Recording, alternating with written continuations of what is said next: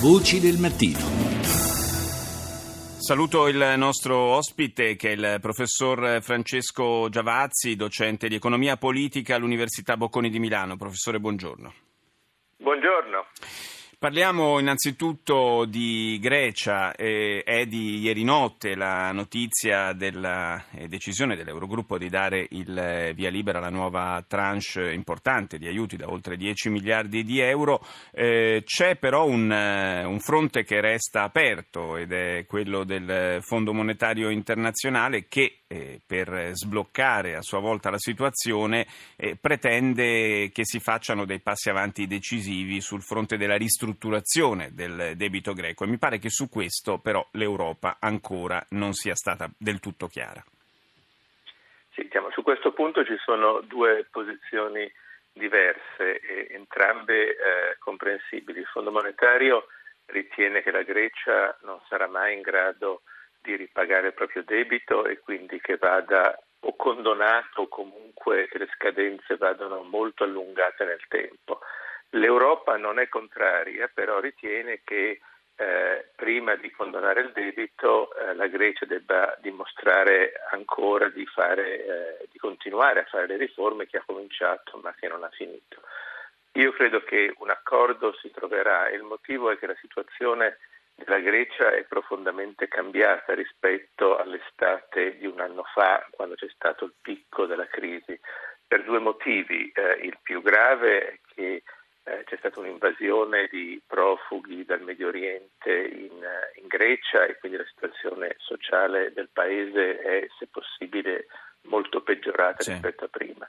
Il secondo fatto è che la Grecia ha in questo anno, cioè dall'agosto dell'anno scorso ad oggi, dimostrato di, le riforme di cominciare a farle. Se vi ricordate l'anno scorso si diceva che la Grecia non avrebbe mai fatto alcuna riforma, in realtà ha cominciato a farle. Ovviamente le riforme non si fanno in poche settimane, però ha cominciato alcuni in Europa dicono dovrebbe fare più rapidamente, però eh, i segni si sono visti. Ecco, entrambe queste eh, osservazioni fanno sì che secondo me un accordo sicuramente si troverà.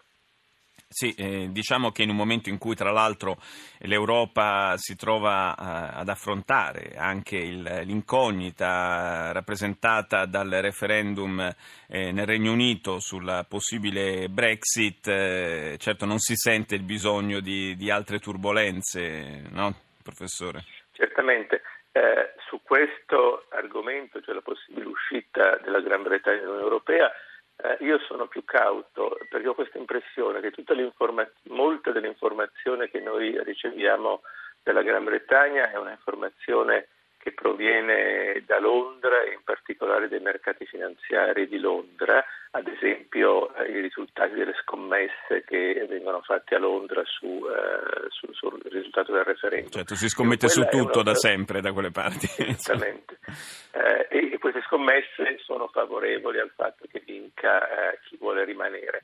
In realtà però eh, la comunità finanziaria di Londra non è la, la Gran Bretagna eh, innanzitutto moltissimi di quelli che lavorano a Londra non sono inglesi e quindi neppure votano.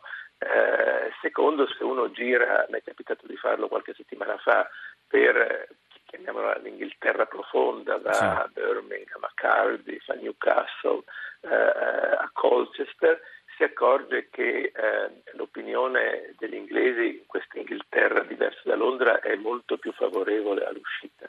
In realtà il referendum si giocherà su, su dei gruppi generazionali. Le persone fino a 42 anni sono favorevoli a rimanere, sopra i 42 anni sono favorevoli a uscire e la Gran Bretagna è anche quello un paese eh, che sta rapidamente invecchiando, quindi la percentuale di persone sopra i 42 anni è elevata.